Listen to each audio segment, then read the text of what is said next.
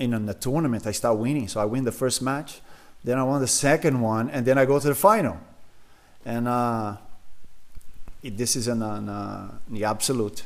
And in a final that I was like, oh, then maybe I can go to this thing, you know. But my wife was talking about going at the time of the tournament because I look at the day of the tournament. My wife was talking about going to Thailand for the holiday. So I was like, man, like if I win, it's gonna be quite tough because my wife's gonna be mad with me. But that's not the reason why I lost. I lost. I lost in a really bad way. Hey, everybody, welcome to episode number 14 of the Great Canadian BJJ Show. Today we get the story of Jiu Jitsu black belt Carlos Cesar Nunes. Learn about how Carlos went from a beach volleyball man to Brazilian military to training Jiu Jitsu in Hong Kong. Hear the story of Carlos getting picked on by a 14 year old boy in his first ever Jiu Jitsu class. Find out who he met at McDonald's in Hong Kong that convinced him to try out Jiu Jitsu classes. Also, stories about meeting Royce Gracie, Marcus Ruas, and more. If you enjoy the content and you want to support, follow me on Instagram at PresleyBJJ and check out my new website, presleybjj.teachable.com. I have courses available on arm locks, attacking from closed guard, attacking the turtle, and more. Now let's get into the show. All right, so my guest today is a black belt, Brazilian Jiu Jitsu.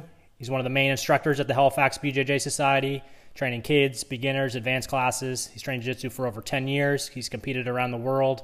He's got to train with some of the best people in the sport. Carlos Cesar Nunes. How are you doing today, Carlos? Hey, thank you for having me here and uh, for for being the first one enrolling in your in your garage. That was great. Yeah. Thank you.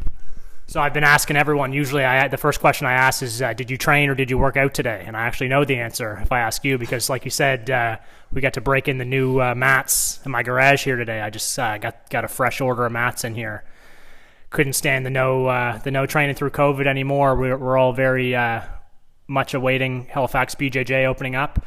But how would you say you've adjusted your training, Carlos, through this through this last lockdown? We're probably over a month in now. Have you been able to to kind of motivate yourself to, to work out every day, or how, how have you adjusted? Um, I guess I guess I'm I'm not so different probably than you and most of the guys at the gym. Um, I'm not doing a lot other than gardening and weights in my in my own house. Got a lot of equipment there and a little bit of a mat too. So I've been doing some my shrimping at home and uh, and just some weight. Yeah, maybe also some some running. Not not a lot of running, but a little bit of running here and there, and uh, but not a lot, man. Just crazy to to get back. no, I hear you, man. I feel like jiu-jitsu i mean we i think we just rolled just for close to an hour straight with with pretty much no break but i mean if i'm in here doing a body weight workout i think i, I can go probably 15 20 minutes max and that's about uh, that's about all i got in me but but now i'm uh, thankful you came out here tonight and it was great to great to get some rolls in with you but um, one thing I, I think is interesting about you, Carlos, is you know I think we kind of met when we were both a little bit further along in our our jiu-jitsu journey. But uh, why don't you tell me a little bit about where you grew up, if you were into any sports as a kid or any activities like that? What was life like for you, kind of before you got into jiu-jitsu? So um, you know I, am from Rio de Janeiro. I'm outside of Rio about an hour. Um, I, I grew up in a uh, close to the beach, so I, I play beach volleyball. Beach volleyball was my thing from very young. I played in the school, and and then when I was about 18, I joined the military, and then I played for the for the Marines um, uh, volleyball team, which was they have a beautiful a beautiful uh, gym in downtown Rio de Janeiro, and then they sent me there for for a long time, and I was just playing volleyball for the Marines for a long time. So that I think that was the best athletic time I had my whole life because I never trained anything until that point. I, I did some capoeira, but uh, I was very young. I was 12 or 13 years old, but just for a couple months. And other than this, I never trained anything, just play for fun. Um, but in uh, funny, because in the Marines, I I met Marcos Ruas, so he was my instructor for. Really? Yes, man. It, it was crazy because he I was in the Marine Police for three years, and one day he just showed up there with his bad boy shirt and. Uh, tight shirt, and, and, it was 1995, so it was the time that he was quite quite popular in Rio. But I had no idea who he was. I I didn't really understand. I heard about jiu-jitsu, but I didn't really know what it was very well. I thought it was like some type of a. I, I thought it was like a mainly just standing because I, I hear like from the newspaper and stuff. Yeah. So then he show up there, and then we discovered that every Thursday we're gonna have self defense with this guy, which I, I didn't know his name until that point, and then he show up in the first day, him and another two guys, and then it, I think it was about twenty of us in a room, and there was no mat or anything. It was just a carpet, and he he looked at he just introduced himself, said his name is Marcos Ruas, and he's a fighter, blah blah blah, and and then he said. He's like he. There was a big driver, so he picked up this driver and said, "All right, you let's start." So he said, "Put the driver to to hold him in any position. So the driver lying down on top of him, belly up, which was fun enough, and then hold his neck in a really bad way. And then he's like, "All right, can I escape?" And he's like, "Don't let me escape." And man, it took three seconds, and he was out. And then he looked at this guy, said, "Now you're lying down here the same way that I was," and then sit down on top on top of him and said, "All right, now you escape." And that guy, man, the guy was like so much bigger than him, and and the guy and the guy couldn't go anywhere and all he, didn't even hold it was just body positioning Yeah. and then breaking the grips and all this stuff and and we were on the camouflage so it was there was a little bit of grips going on but it didn't do anything to him. He was in a jeans pants. And then and then all of a sudden the guy couldn't move anymore. And then the guy stand up and he's like okay guys this is jiu-jitsu. And man we all looking at each other like a really weird like, at that point, I thought I thought I was gonna get into jiu-jitsu because he started teaching us. It was had almost nothing to do with jiu-jitsu. He was teaching us, but at that point, he kept telling us that we should do jiu-jitsu, and every time he he he taught us for about I did I did about four or five classes only, but I had friends who did a lot more, and um, but he kept telling everybody to do jiu-jitsu, and I thought I was gonna do it, but I was too young to focus on anything. It was yeah, I was just having fun. No, that's awesome. Uh, very cool. I didn't know that you uh, trained under Marco Marco Ruas. That's very cool. So you would say you were prob- you were still quite young then. Were you still 19, Yeah. 18 or so? You would say? I was 20. I was 20 at that point. Yeah. I, I, I was in the Marines from, from 18 to 20, almost 24. So, yeah, I, I was quite young. So you were in the Marines. You did a little, you got a, your kind of first taste of training then. So then, at what point would you say you kind of got? I, I guess what got you interested in actually trying jiu-jitsu? Was it that first experience? And uh, when did you actually kind of go in for your first like official jiu-jitsu class? When and where would that have been? Yeah, so it, a lot of time passed by after this because I, I, I left the military when I was almost 24 years old. And then, and you know, at that point, uh, I just, I had to find a job. So I, I, I couldn't, I couldn't stay in Brazil anymore. I, I always want to get out of Brazil anyway. So I, I ended up in Japan. I left Brazil and I went to Japan. And um, in Japan is where I met my wife, and um, we we still together. We have three kids now. My son is 21 years old, and uh, I have a, a turning uh, 15 years old and a one turning thir- at 13 now. So, um, but then in Japan, I never thought of jiu-jitsu and um, and then my son was born. I, I didn't I couldn't do jiu-jitsu at any time. There was no way you know. And um, then we came here to Canada for uh, a couple of years and and then we went to Hong Kong.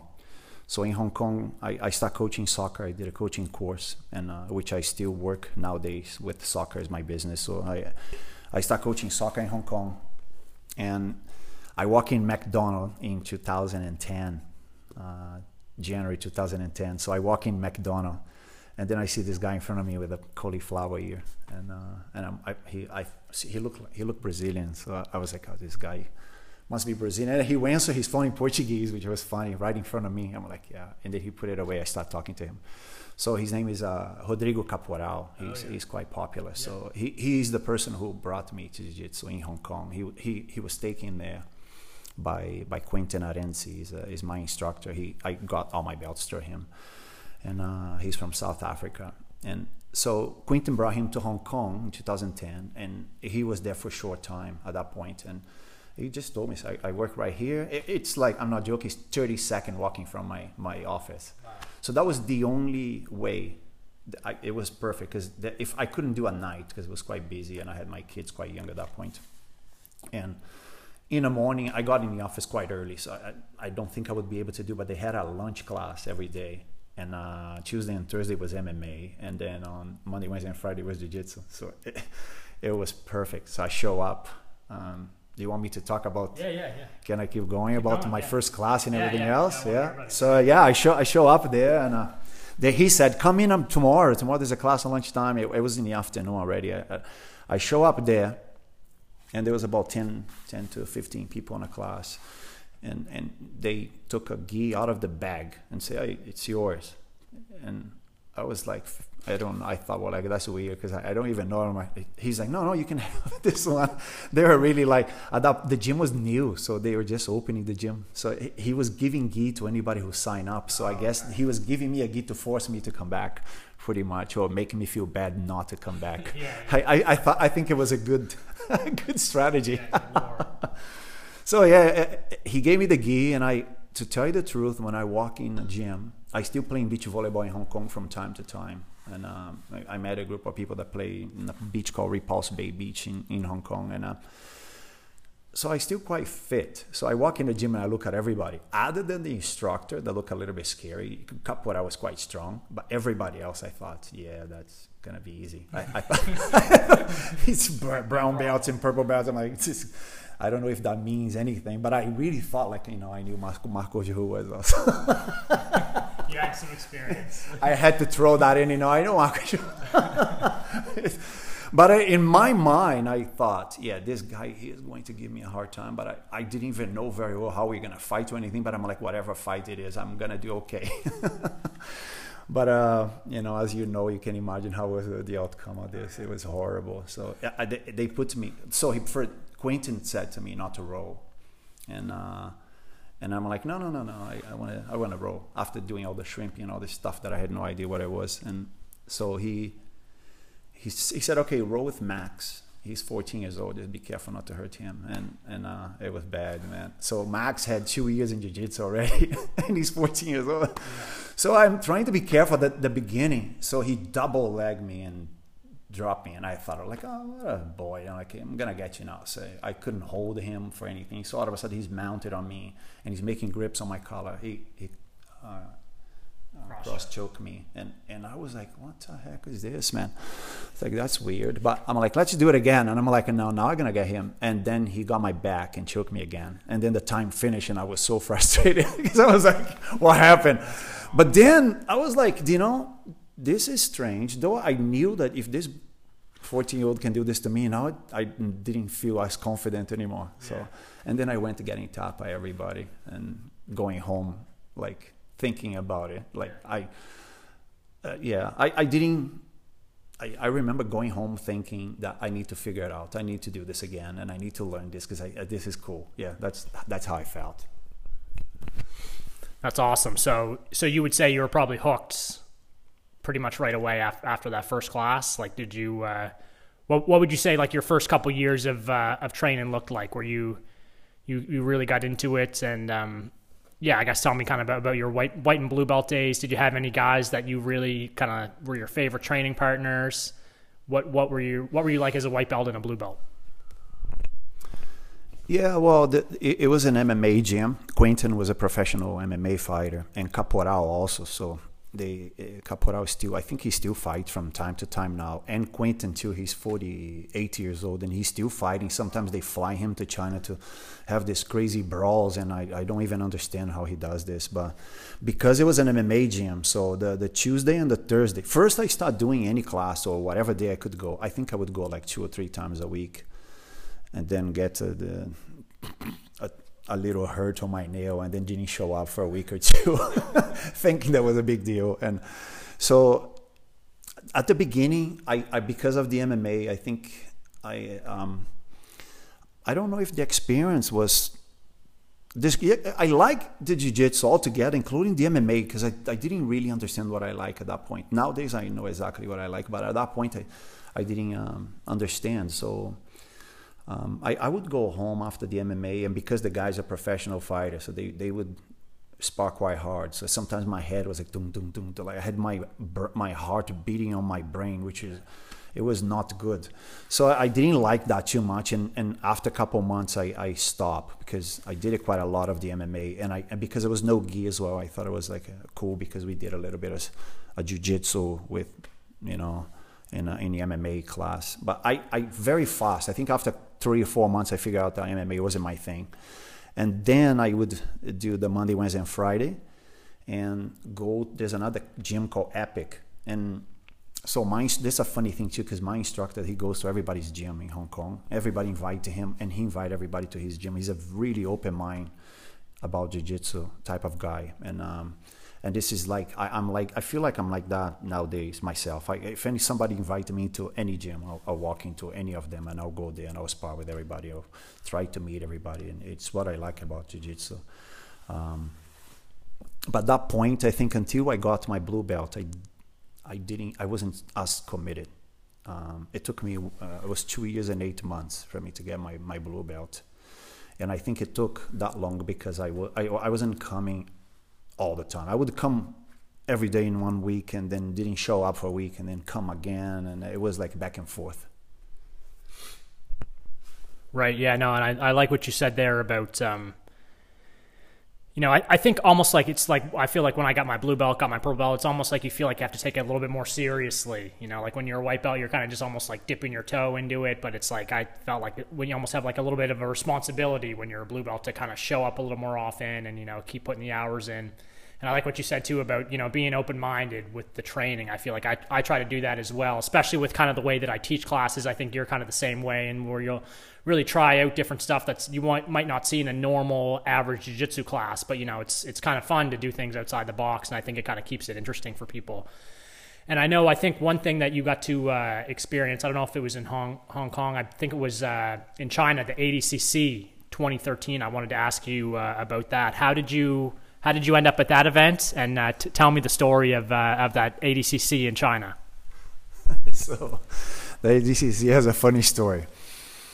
Because um, you know at that point I don't know if it's still like this, but at that point you get a you get everything paid, your hotels and they do the qualifications, and yeah. if you win, you get hotel and flight and everything else paid, and they I heard they even give you some money to be there.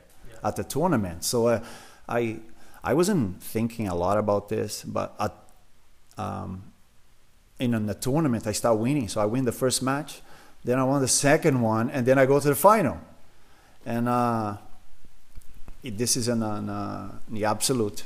And in a final that I was like, oh, then maybe I can go to this thing. You know, but my wife was talking about going at the time of the tournament, because I look at the day of the tournament, my wife was talking about going to Thailand for the holiday.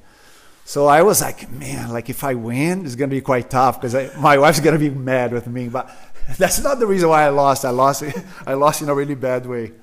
So the fight start, and the guy was a rugby player. So he double legged me and took me down and hold me enough on the ground to, to get the points. And then I stand up. And then he did it again and get points again. And then now I'm behind quite a lot. And this is like in a minute or two of fights and uh, fight. And um, so I had the great idea to, to do the same thing. I'm, I, I was like, I'm to now get my points back. I need to double leg.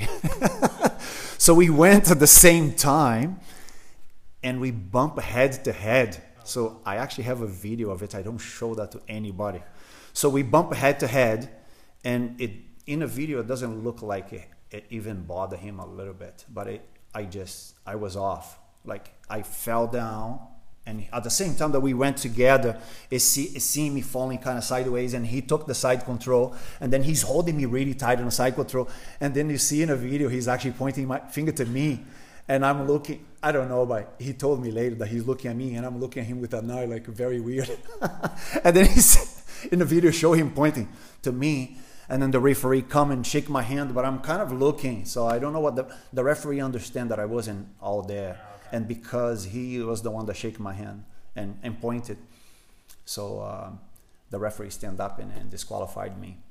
And then I stand up, not understand. I remember standing up, but I, I was looking and then he seeing his hand, and I didn't even know what that sign means. That's showing that I was uh, yeah, I was confused.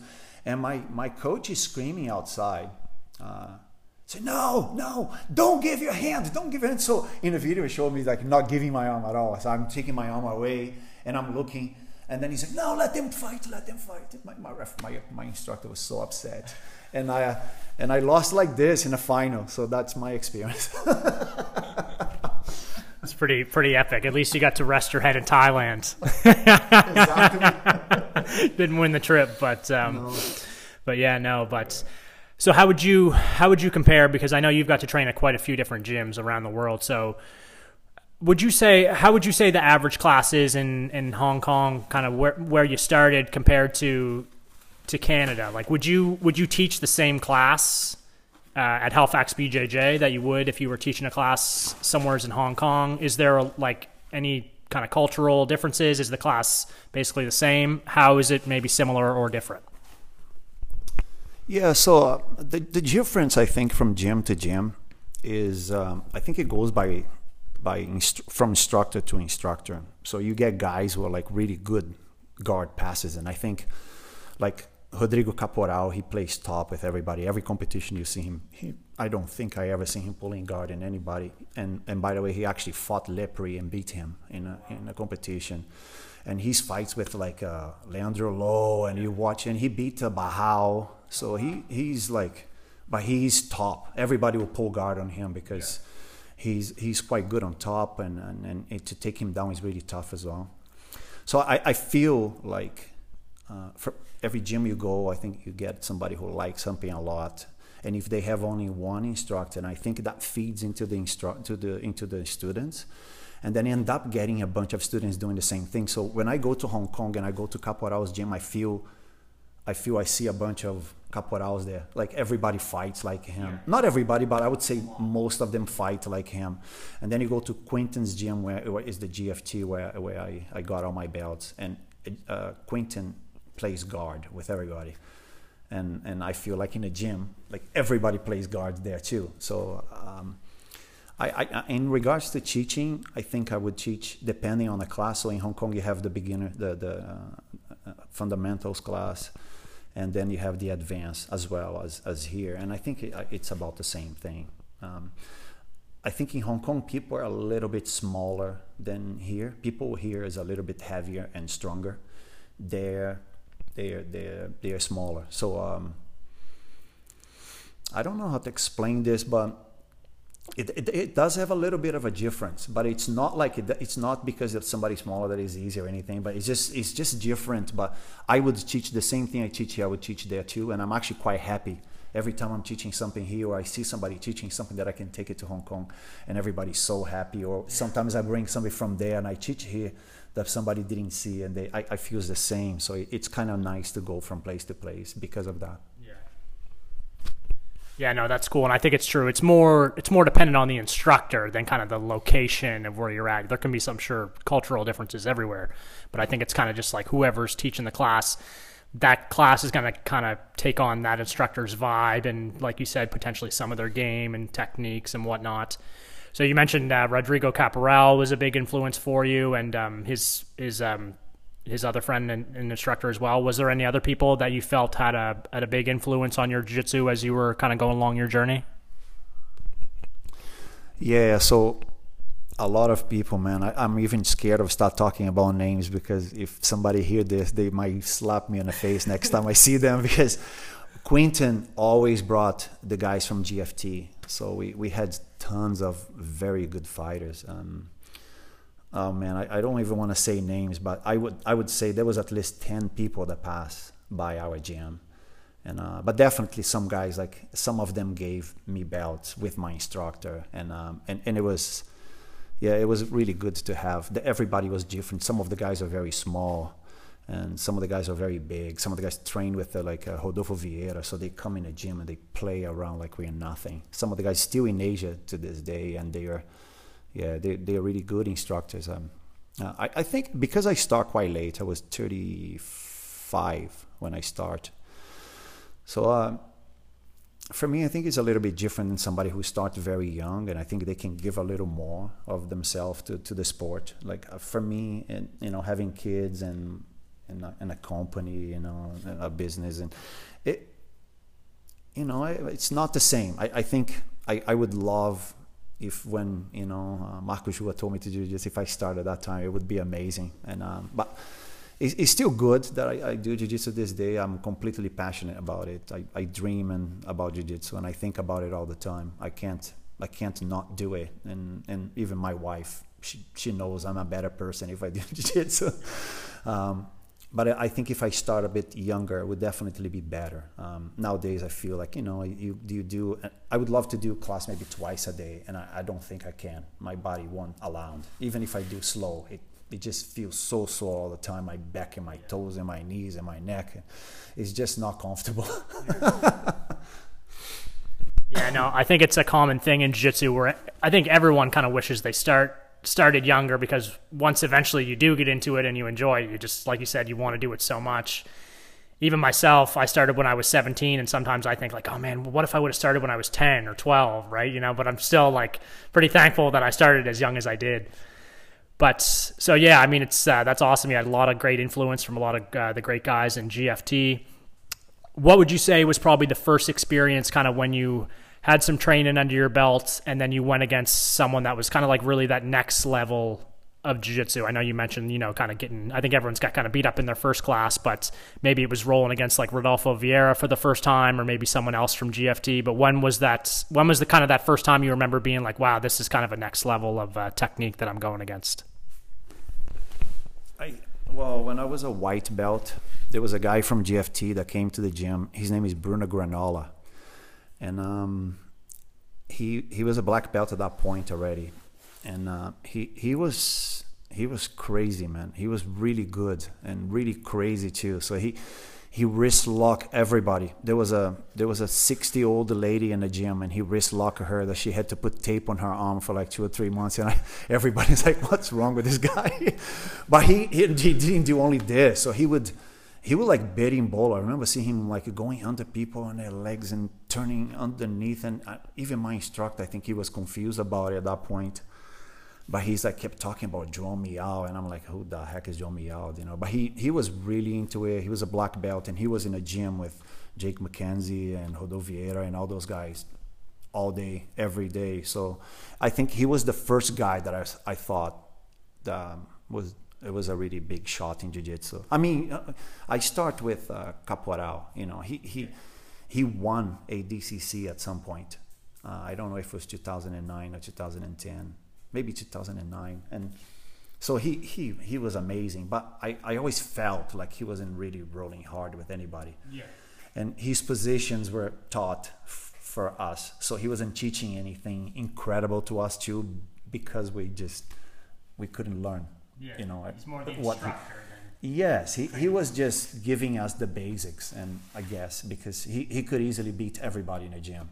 So I, and then I, I never really understand how good he was because I didn't see him competing, and I. But when this guy came, I was already I was up before. It was before I got my blue belt. So when that guy came to the gym, and I was quite hooked up in jiu-jitsu. So when he came in, I was like, "What the heck, man!" I thought he was crazy. Like everything he did was amazing. F- flying triangle people in the gym, and I was like, "What is this?" I wasn't really watching videos or anything at that point, so I, I thought it was. I thought like I was really impressed with everything he did. That's cool. That's cool. So say, kind of fast forward a little bit, then um, t- talk about, tell me a little bit about what it was like when you received your black belt. Kind of where was that? Was that from your original instructor? Did you know you were going to get it? Kind of how how did you feel about it, and what did that mean to you receiving your black belt? Um, I I I had a feeling that I was gonna get a black belt. I, I, I didn't know for sure, but my instructor kept telling me that I had to be in a gym, and I, I, I you know I after the white belt, I pretty much had all my belts like in two years. So I, I got a black belt quite fast. It was like eight. I was doing jiu-jitsu only for eight years when I got my black belt.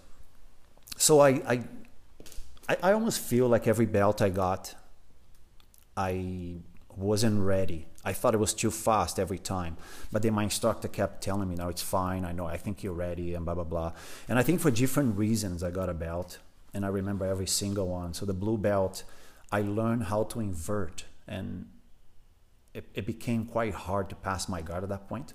So in a gym, even there was a, a guy called Adam. He was a purple belt, and he was a couple years older than I. I'm, I'm not a couple years. He probably was about five or six years older than I was.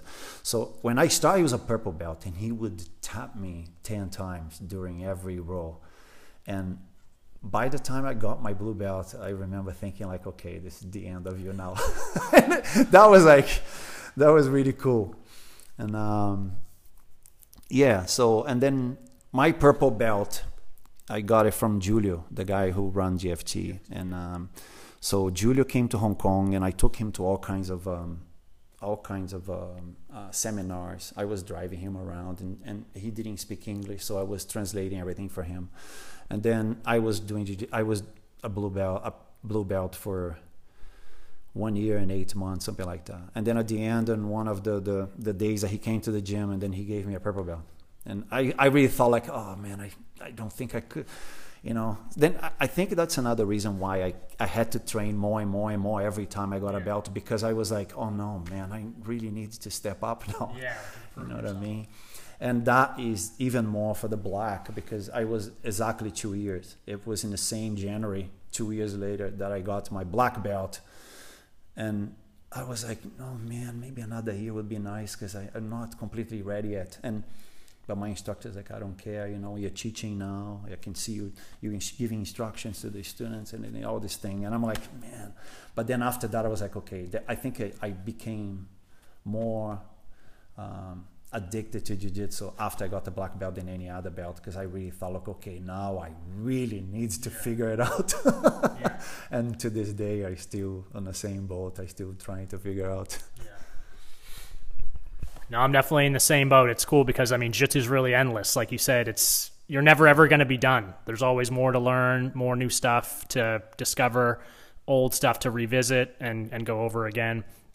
So yeah that's uh, that's really awesome I know it's probably tough to kind of narrow down to one thing, but is there maybe one thing or a couple things that you'd say you've you've enjoyed the most about about jiu-jitsu? What, what, like if someone asks you why, why do you love it so much? Is it that it's so physical? Is it that it's like the community aspect of everyone coming together? What, what do you what do you love about jiu-jitsu? What is it that keeps you coming back? I i think friendship definitely the most and um i i i, I can talk forever I know my wife will hear this and she will, she'll laugh because she says that to me. And every time I say, it's like, I never talk. And she's like, oh, you can never stop talking. It's your problem. But um, so I, I, I, love making friends. I really like meeting people. And, and I think jiu-jitsu, in jiu-jitsu is really easy to do that because you're, you're there in the gym and, you know, you go before when I would go to a gym to do weights or anything like this, you don't really have contact with anybody. They are doing their own, everybody's doing their own things. But when you, when you go to do jiu-jitsu it's different you know and and teaching now even more because everybody will have contact with you and and and i think i i, I like this the most definitely the most. And um, a second i think is being fit. I, I like I, I like because of the exercise. I can put the two things together. You know mentally is really good for me too. So there's, there's a lot of things but i think physically for for being fit and and and and making friends. I think that's the two things that I can think uh, that it's the most important for me. Yeah. yeah, no, that's awesome. It's definitely a big, big part of it for me too. Just like the relationships that you build and, and whatnot. And I know when I first started to get into a martial art, I just wanted to just be a black belt. I thought that would just be cool to kind of work towards a black belt in something. But you don't really think about all the friendships you're going to develop and the people that you're going to meet and the connections and and everything else that you're going to make. So, so yeah, that's awesome. Uh, tell me the story too, because I know I saw a picture from a while ago that I, I thought I saw a picture of you and Royce Gracie. Is there a story? Uh, did you get to meet Royce Gracie at one point? What's the story there? Yeah, it was quite interesting meeting Royce Gracie because I, I wasn't so interested in going to his seminar because I didn't think that he was going to teach anything related to the things that we do as I heard from other people. So I, I just want to go to meet him so I show up in, a, in another gym here in Halifax, and um, and he was there. It was quite amazing. He's from Rio de Janeiro too, and um, and I actually I have a lot of friends in Hong Kong that says that we look like each other. So I just want to have a picture with you to make joke with you. but it was it was more than this. To tell you the truth, um, based on what you see in the TV, um, he is completely different. He's very different. So he's a hunter. He hunts. It's his main thing. He loves hunting. So when we start talking about hunting and fishing and all this stuff, and at one point he's like, "Oh, give me a phone and I'll contact you when I come back here. We can go hunting or fishing or something." And I was like, "Are you kidding me?" And then he took me for for dinner. He's like, "Oh, let's go for dinner with us." Me and this him and the other guy, Rad, and. Uh, and then there was, I think there was about five or six people that went for dinner, and he made sure that I would come. And I'm not even from that gym, and uh, and it was really nice. I sit down right in front of me to the point that I was like almost like, okay, maybe you have to talk to those guys too because uh, they brought you here. And I, I, I, was talking Portuguese with him the whole time. And he was really interested about Halifax and asking questions, which I didn't know that he was like this. I thought that he was a little more serious, and he's very, very friendly. It was was really nice meeting him. What about because you? I mean, you would have been around in like the early UFC days, and I mean, you like you said, you grew up in Rio in, in Brazil. What was it like, kind of those those first couple UFCs? Like, was was Royce kind of like a, a, hero in Brazil right away? Did it take a while for people to kind of kind of realize his achievements? Kind of talk about those. Remember when you kind of remember hearing about those first couple UFCs, Royce Gracie kind of first becoming a legend. What what do people think about? What did people think about Hoist in Brazil at that time? Did they look at him like Superman? So I I went to Japan in 1999. I arrived in Japan, and that was the first time that I really started understanding about UFC because when it started in Brazil, because it was in the US, so it, it was not so as, as famous in Brazil as everybody might think, may think. It, it, it wasn't. So when I got in Japan, I was walking to a place where you can rent uh, videos, and then I saw this thing about fight, and I rent, and I saw it was in they have Brazilian flags and all this stuff. That was what caught my eyes, and I start. That's when I really started understanding and watching the fight. So this was already in 1999. I heard about it in the early days, or maybe even see things in a newspaper, but because of you know it's not like nowadays you have everything on your telephone. At that, that point I, I, never had a phone until 2002 or 2003 so um, I, I, didn't really know. That, that's when i maybe even early 2000s i was getting hooked up in watching a lot of fights. And ufc was even arriving halifax for the first time early 2000 i would rent all the videos and watch all the fights and i start understanding who's who and watching but that was when I really got hooked up. Not you know even after Marcos was I completely it completely got out of my mind and and I, I wasn't really thinking about because my thing was volleyball anyway, so I wasn't ready to fight. So interesting, interesting. So I got some. I've been doing a rapid fire question round, kind of like ten rapid fire questions, kind of some about jiu-jitsu, some not, and then I got a few more questions to uh, to wrap up, and and yeah, we'll go from there. So, when you were a kid growing up, if you had one, who was your favorite athlete? Oh, Tande. Tande was a beach volleyball player from Rio de Janeiro, and he was a really tall guy. And I, I, I used to watch him and trying to understand how he did things on a beach volleyball court. And I want to mock him and copy him and everything, you know. And and then we take it to the to the beach close to my house. Me and my cousin, he was my beach volleyball partner, and another friend called called Macarrão, it's like macaroni. That was his name, and we would we would just yeah, that that was definitely my my. I, I he, you know, I, I would think about that guy all the time. I wouldn't be. I want to be him at that point. beach volleyball. cool, cool. What's your favorite restaurant? Oh, that's a tricky one, man, because my kids really like Japanese food, and I like barbecue. So barbecue, Brazilian barbecue, is uh, it's quite popular in Brazil. The Brazilian barbecue, um, definitely any Brazilian barbecue, I'll go in, even if I have to complain sometime because some of them out of Brazil are not so good or not as authentic. But I, I, I would walk into anything like this. It's sad that they don't have one in Halifax yet.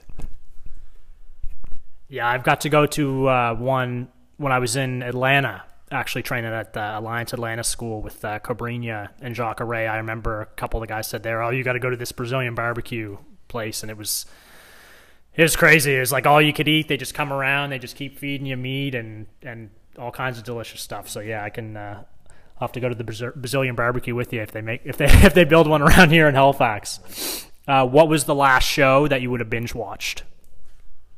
Last show? Yeah. Any type of show? Any type of show. Let me think here. Um, I actually went to watch me and my wife watch uh, Son Latino in in Dartmouth. Maybe in, it was in the pandemic, but they were separate the chairs and everything else. It was probably about six months ago, and uh, it was a it was a a, a lady singing in in uh, in Spanish. It was very nice. Yeah, yeah. Very cool. Who's your favorite grappler? That's another tricky one. Let me think. Um, I would say, I would say Roger Gracie. I like Roger a lot, and and because I'm a six foot four, and um, a lot of the things that he does, it kind of work for me too, and uh, I, I I like him. Yeah, I like him a lot. I think he's I think he's really good. He's one of my favorites too, for sure. Um, if you could go against, if you had to go against one person, it could be anyone in a no time limit jiu-jitsu match. Could be anyone living or, or living or dead. You could pick Roger. You could pick one of your students. You could pick anybody. Who who would you go against if tomorrow tomorrow you had to go against one person, no time limit? Who do you pick? I would uh, so I would get beat up so badly, but I think would be really nice to just go face to face and slap and bump looking at Rodolfo Vieira's face and like, okay, let's do this. and just get killed. yeah, I think we'd all get killed by Rodolfo, even if it was me and you, two on one. uh, what about, what's your favorite t- jiu-jitsu technique? What's your favorite move? My favorite move? So there, there's... I well I, I'll, I'll tell you something. I jiu-jitsu for me i think it's it's quite nice for me to get into anything that i feel that the person does really well and just go in there and destroy his game so when i'm in a gym this is something that i really like in jiu-jitsu i, I don't really try to hide any grip or anything when we start a roll like sometimes i'm rolling and some somebody's really trying not to give you anything or always get to that perfect position to just go in and just uh, be in that specific advantage on you right away. I don't I don't think that's my thing. So it's difficult for me to say what I like the most. I like to go into anything that I can try to that I feel like okay, he likes to do this, okay, let's do from here then. And then I can do better than him. Like that makes me feel really good that I I go into that position and I do I can get out or I will pass his guard or I will he, that's his perfect pass, but I will sweep him, or are you gonna do something you that like I will? I like the counter. Yeah, I think the counter for most of the positions. I think this is quite nice. I, I really have no problem in getting in a gym into getting to any position that we will just fight from there. Do you know what I mean? That's I think this is something that I like. Yeah. No, I'm definitely the same way. I prefer to counter rather than be the one that's shooting in and, and be the more aggressive one. I prefer prefer the counter too. Uh, what would you say has been your toughest match, or maybe your toughest roll in the gym? What's a what's a round or a match that kind of stands out in your mind that was that was really really physically tough or challenging? Um, I, I think different people has different things that they do that you you try to that gets you to think. You know, like nowadays, like I kind of got the basics from most of the positions, so it come to the point that sometimes you're rolling with somebody like Joe is really good at uh, half guard. Then I'm like, oh, you know, I, I'm always thinking I'm gonna get in there and try to and try to to do better in the position that he does. Like like I like the counter. So I think different people. Like with you, you, you like the X guard, So I'm always thinking like how I can get out of there and and and advance in a position when you're not in a in a position. So I, I think it, there's quite a few people like uh, uh, well and like I'm saying we because that's where I am all the time now with you guys. So do you know what I mean? So the black and brown belts that has some good games. So that you know, Whalem sometimes get, catch me on my foot, and I'm always like thinking about things in regards to to to those things that they do well. So that it, I think there's three or four people that I'm always looking up in different positions that I I need to kind of figure out how to how to give them a hard time in those good positions that they do well. Um, Yeah. yeah. What about if you could make any match? If you could, I guess what this is kind of your own personal dream match. You could set up a match between any two grapplers in the world, and they they're not allowed to say no. Who who who's who's the main event? Who's who are you going to put against each other? Man, that's a tough one too because there's so many fighters now, and I think from every weight category, there is a superstar there that you always like. Okay, this guy is amazing, but then how would be him be with this other guy? Like, I I don't know.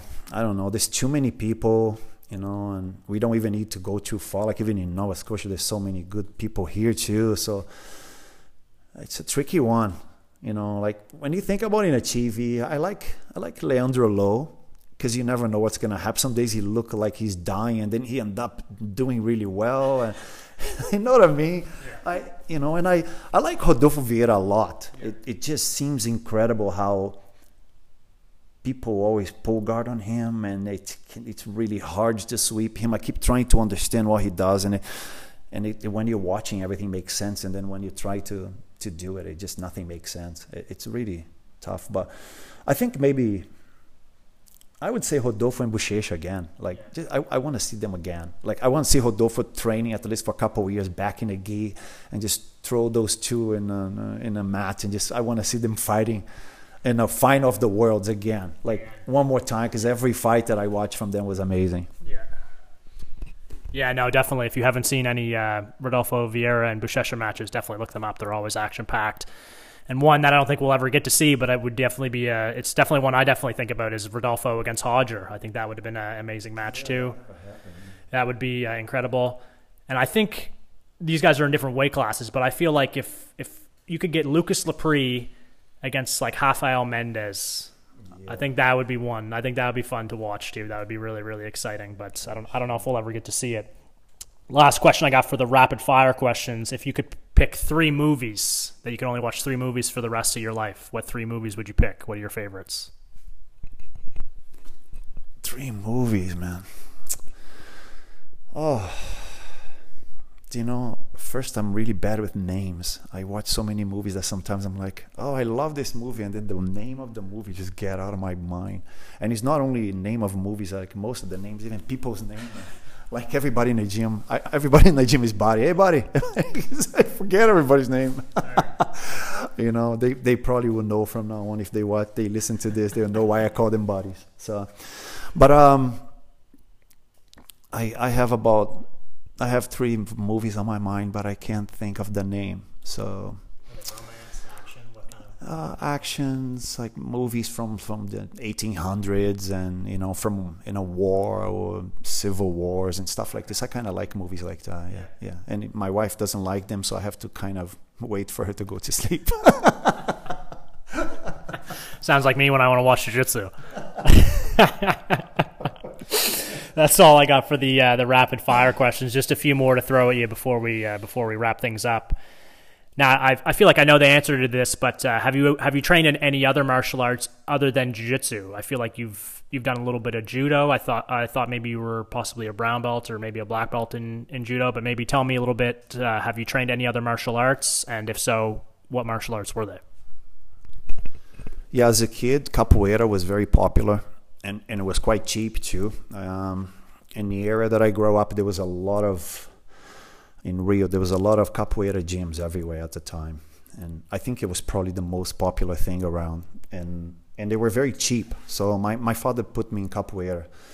And then I, I i only did for about i would say four or five months maybe. I started having some pain on my my hips and uh, i had to do some physio. And and the doctor said that was probably because of capoeira so that my dad never let me do it again. And i, was only 12 or 13 years old. It, was definitely a mistake and i think it was probably like growing pain because i was growing like like crazy. Um, so capoeira and judo here in halifax. I, I did judo as well. Yeah and this mma thing at the beginning when i started jiu-jitsu but not uh, get a belt in judo? i got a belt on my yellow belt. Uh-huh. But that was all. I only I did it for two years, and I still go from time to time too when when there's something going on there. And this when I start teaching here with you guys, um, it, it the, the schedule for me to teach wasn't so good uh, in comparison to their schedule. So I had to stop because of one of the days wasn't matching. So and then I eventually I just fell apart. Because I was having some um, uh, lower back problems too, and I thought that the takedowns again and again and again, sometimes so many of them, just training, not even going so hard, but that was uh, I felt like it made the muscles around. I was always like feeling like the muscles on my back was sore, but not because it was because of the, the, the, the, fall you know it was too many but i, I can i can I, I go from time to time i still go i, I really like everybody there and um, but uh, jiu-jitsu just jiu-jitsu i do just jiu-jitsu now yeah it's uh it's almost the problem with jiu-jitsu. Once you do it you just want to keep doing it more and more and you just don't have you don't have time for anything else. Um, what would you say is the worst injury that you've suffered from jiu-jitsu? Lower lower back. Lower back definitely. I have this going on now i think for about four four years at least. Uh, at the beginning it wasn't so bad. It would come and go come and go and if i had like a week that i would roll quite hard and then it stays there for a couple for maybe even a week but it would disappear but nowadays it just doesn't disappear anymore it's always there and um, I, I, need to do like a, um, um, I, I got I, I got quite a few doctors telling me that i have to do an mri and I, I will have to do. I need to figure out what's going on there. But it, the lower back definitely the worst one. But you know, as everybody else, knees are a problem from time to time, not always, and uh, toes and fingers and wrist. My neck is quite bad sometimes too, but. Uh, I think everybody's the same. Everybody I talk with, every, everybody's broke up. Yeah. Yeah, no, I think that's that's true. Once you train, once you train jiu-jitsu for a number of years, you're going to have some injuries. No one, no one trains for five, six, seven, eight years and you know doesn't have a sore neck and a or sore shoulder or sore elbow. So, one thing I think that uh, you seem quite passionate about is the instructing of jiu-jitsu, and I mean, I think um, ever since I've seen you teach for the first time, I feel like that's something I definitely noticed right away is that you seem quite quite passionate about the students and um, and what you're teaching and and the whole lesson plan.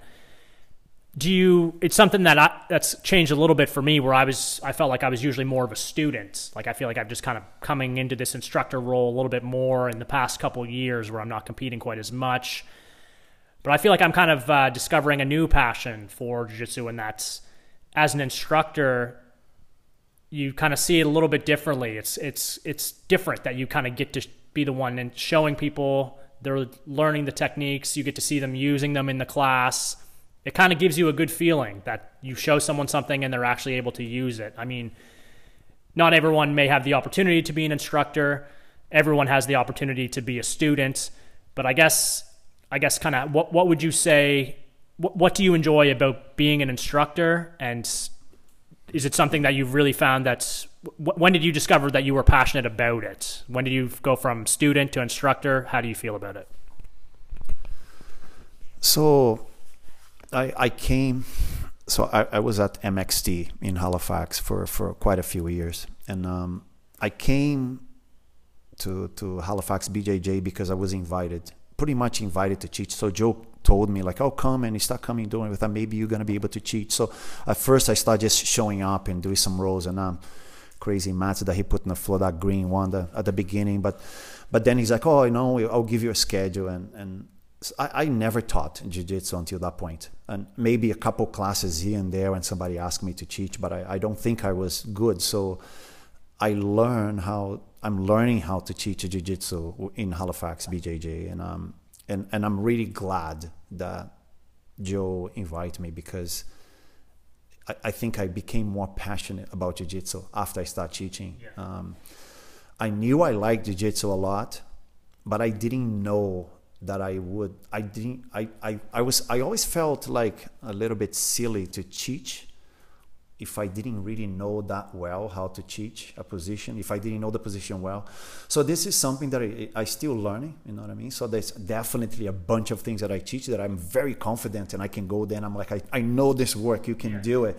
You know, but they still have a lot of things that nowadays that are like I feel like I would like to go to somebody else's class yeah. so that they can teach me, you know, because I once I learned that out very well, I can maybe teach to my students. You know, there's things that I don't even put. Like I, I don't go into X guard. I don't teach ever teach X guard. I know how to get in there. I know how to hold in a position, but I don't feel confident to actually teach even beginners. I, I, I don't, I, it's not something that I, it's part of my game. So I only go there um, if, if it like, I don't know how to explain. Like I will go in there and try to get a sweep. And if I didn't get a sweep right away, I'll move on to something else because it's it's not a position that I feel confident. So I I, I, I don't feel like teaching. And I know saying this specific because I know um, a lot of the classes that I go that you teach you you teach a lot of X guard. So yeah. it's just the difference. Yeah. Yeah.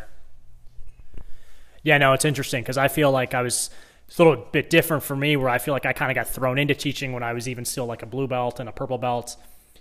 And it's interesting that you said I think I went through a lot of the same thing where you don't you're not confident to teach. When I was a blue belt, I wasn't confident to teach, and I was still quite young. So I had definitely had feelings of, you know, are people even going to listen to me? I'm young and I'm just a blue belt, you know. But I think you develop the confidence as you train. You spend more time in the positions. You understand the techniques better.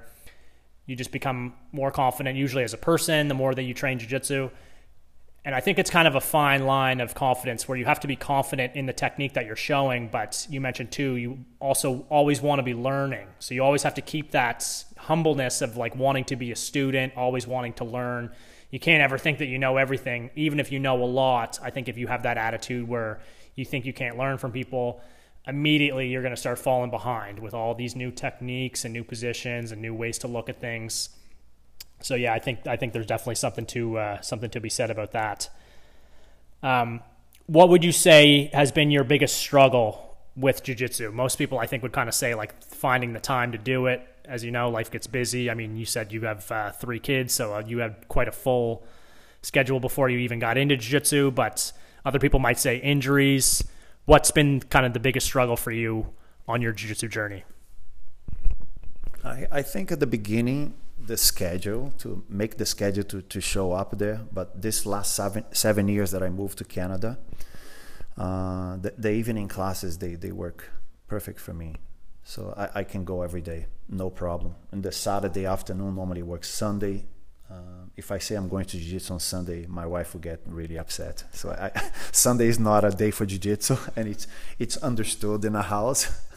but Monday to Friday I'm fine. So it, it, my kids are not as young anymore. So I, I, I feel that it's perfect now. It's it's good. You know, I think there's a lot. I see a lot of people like they they have one kid only, and but they are like two years old, three years old. So it, it's definitely more difficult for them to make the time than for me at this point because my youngest daughter is 13 years old so it's it's they, they do their own things and to tell the truth uh, my middle uh, girl and my oldest son, they, they don't want to hang out with me anymore. Like they, unless I force them.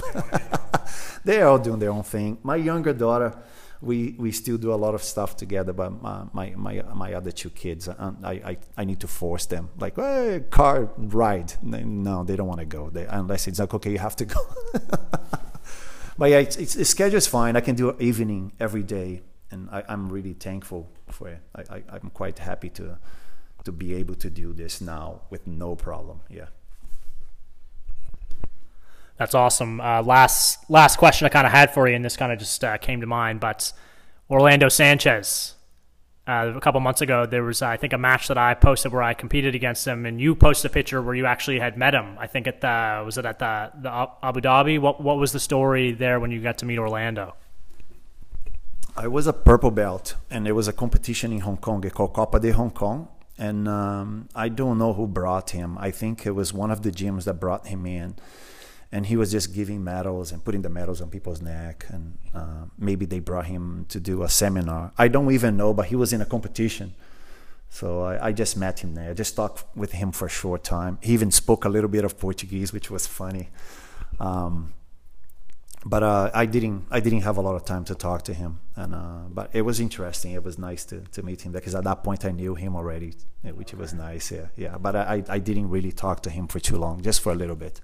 And did did you get to meet Gabi Garcia too? Someone told me you got to meet Gabi Garcia. yes. So Gabi Garcia, I, I flew to to Beijing to watch the 2013 ADCC, and um, the fighters were sitting down in a, in a specific area, but then Cobrinha went to fight uh, Mendes, one of the Mendes brothers, and uh, so Gabi Garcia came to sit down right beside me because the fight was right in front of me, and the the, the, the stadium had this. The, I was right in front of the, the, the seats there, and the fight was right in front of us. So Gabi Garcia came and sit down right in front of me, and she was uh, cheering for for for Cobrinha. So uh, that's that's how I end up meeting her. I just start talking to her, and then she uh, we talked for a short time, a minute, and um, and then I just said, "Can we take a picture?" And she's like, "Yeah." Then I have a picture with her too. But I don't go around talking, trying to take picture with a bunch of people. I, I have a picture with, I don't know, about four or five of those famous people, yeah. and uh, maybe because of seminars or whatever reason. But uh, but I, I somehow Gabi Garcia there was a joke going on in the gym, and everybody says that Gabi Garcia was my girlfriend all the time. They said that. So, and then I, I it was one of those things. I thought I, I almost want to take it as a joke because I, I, I post that in. I still posting that in the gym from time to time to this day, because I said I always say that Gabi Garcia is my my my instructor Quinton, uh, my, my instructor girlfriend. So everybody says he's my girlfriend, but I said no, it's Quinton's girlfriend. What uh, what else do you remember about that event? That ADCC kind of sticks out for me because that was the one Kron Gracie won. He submitted everyone. Rickson was there in the final. He submitted Garry Tonon. He submitted JT Torres. That was incredible. You mentioned uh, Cobrinha and Rafa Mendes. That was Cobrinha's last victory over Rafa Mendes. Rafa had beat him five or six matches in a row for three or four years. I think that was the one where Galvão beat Braulio Estima in the super fights. What? Hey everybody, sorry, but the recording had stopped while me and Carlos were talking, and I didn't notice until later. All you missed was us complimenting each other as instructors and really looking forward to when Halifax BJJ would reopen. So sorry about that. I'll try to make sure that doesn't happen again and get excited about next week's guest, Craig Ferguson. See you next week.